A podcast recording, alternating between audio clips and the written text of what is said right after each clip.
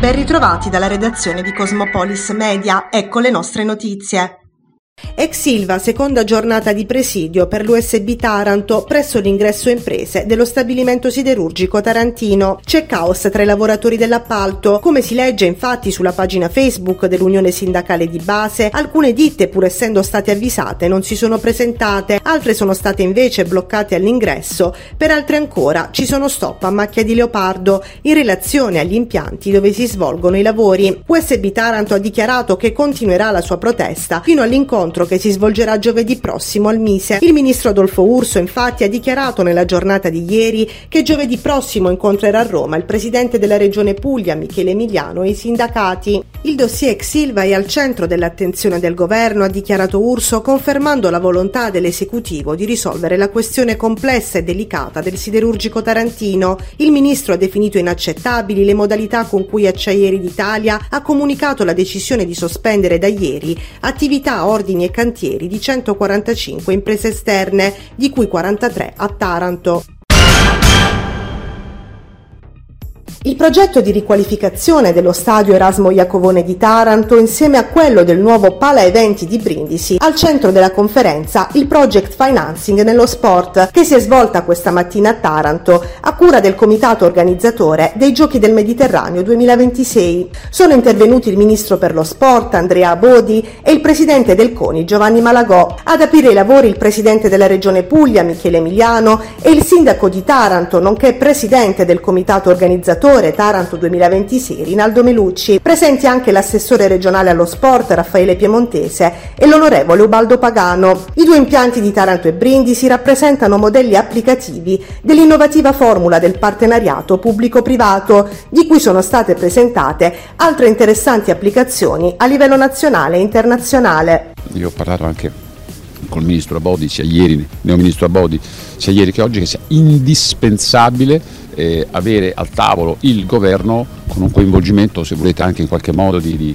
eh, di, di coordinamento di quello che sono attività per, eh, perché innanzitutto è un progetto che riguarda una parte del paese ma comunque è un discorso di carattere internazionale e secondo perché servono anche avere le idee chiare su quello che sono diciamo, il completamento degli investimenti da fare per una buona riuscita dei giochi del Mediterraneo. Il ministro Fitto che conosce molto bene questa realtà perché è la sua terra insieme al ministro Bodi, secondo me oltre a quello che già hanno fatto ovviamente gli enti locali, questo è fondamentale, eh, bellissima chiacchierata ieri sera col, col sindaco, eh, io non sono un politico però devo dire che eh, il suo entusiasmo, la sua determinazione, la sua direi anche passione sono uno degli elementi imprescindibili di questa storia, ma vedrete che con grande, con grande complessità all'italiana verrà una cosa fatta molto bene.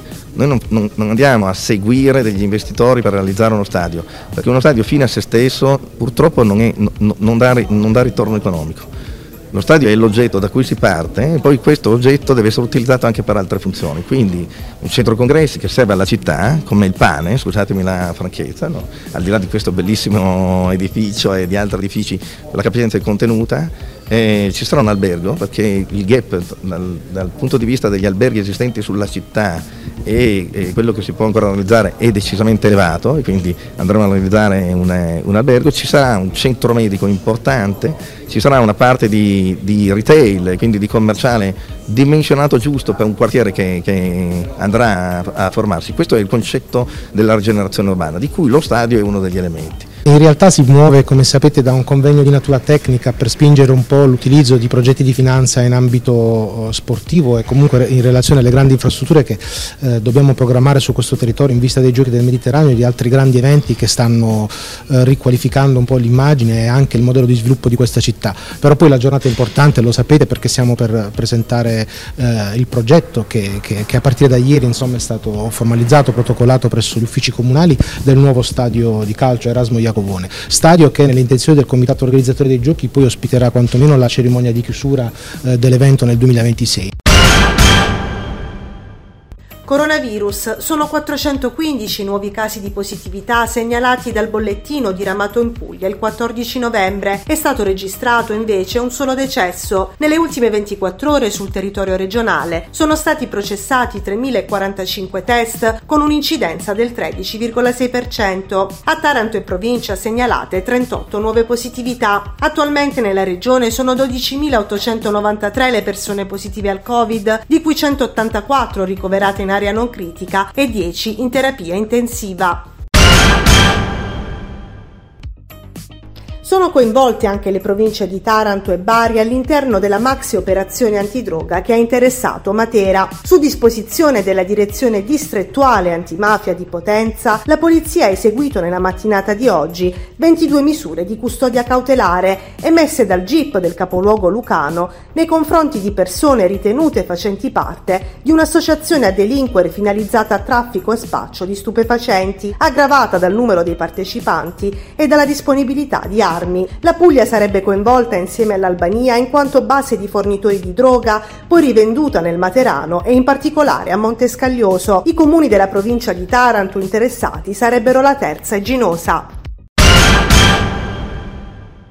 Una telefonata concitata alla sala operativa con cui una ragazza visibilmente spaventata segnalava telefonicamente l'ennesima lite fra i genitori, dicendosi preoccupata che il padre potesse fare del male alla madre. Immediatamente intervenuti, i poliziotti della squadra volante hanno ripristinato la calma familiare, mentre la donna, dopo una crisi di pianto, è riuscita a raccontare i numerosi episodi di violenza di cui sarebbe vittima da almeno tre anni. Dal suo racconto le forze dell'ordine hanno appreso che il marito, attualmente disoccupato, dopo una convivenza pacifica durata una decina d'anni, a causa della continua assunzione di sostanze stupefacenti, sarebbe diventato violento e alla perenne ricerca di denaro per l'acquisto della dose giornaliera. L'ultimo violento episodio proprio pochi minuti prima dell'arrivo dei poliziotti. Il marito, dopo aver accusato la consorte di avergli negato la notte precedente una banconota da 20 euro con cui comprare l'ennesima dose, le avrebbe lanciato il telecomando del televisore addosso e poi avrebbe impugnato una bottiglia con l'interno intento di colpirla. Solo l'intervento della figlia della coppia ha fortunatamente scongiurato il peggio. L'uomo, un tarantino di 38 anni, è stato denunciato in stato di libertà. La procura di Taranto ha disposto inoltre l'allontanamento d'urgenza dalla casa familiare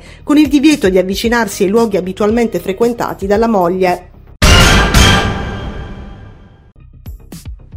Si lavora su diversi cantieri nel quartiere Tamburi di Taranto per realizzare parte del vasto piano voluto dall'amministrazione comunale per cambiare volto a questa storica porzione della città. In particolare sono in corso gli interventi che riguardano i due lotti dei cantieri per la riqualificazione di strade, piazze e marciapiedi che comprendono anche la sistemazione delle aree verdi e degli impianti di pubblica illuminazione. L'assessore ai lavori pubblici Mattia Giorno ha compiuto oggi il consueto sopralluogo mirato a verificare l'andamento dei lavori lavori. Siamo tornati in via Santissimi Angeli Custodi, ha dichiarato, dove circa un mese fa abbiamo inaugurato il cantiere dell'8B. I lavori proseguono in maniera spedita, i primi marciapiedi sono in fase di ripristino, con l'abbattimento delle barriere architettoniche, la sistemazione dei tombini e dei corpi illuminanti. In quest'area inoltre nei prossimi mesi verrà realizzato un parco. Anche nell'8A avviato alcuni mesi fa i lavori sono a buon punto. In entrambi i casi si è scelto di partire dalle zone periferiche delle aree obiettivo storicamente destinatarie di minori attenzioni.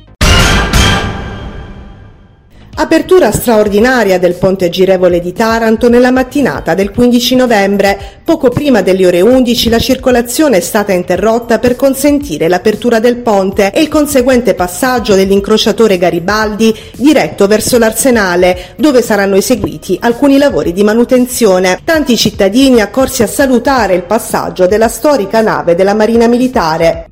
Dalla redazione di Cosmopolis News è tutto, al prossimo aggiornamento.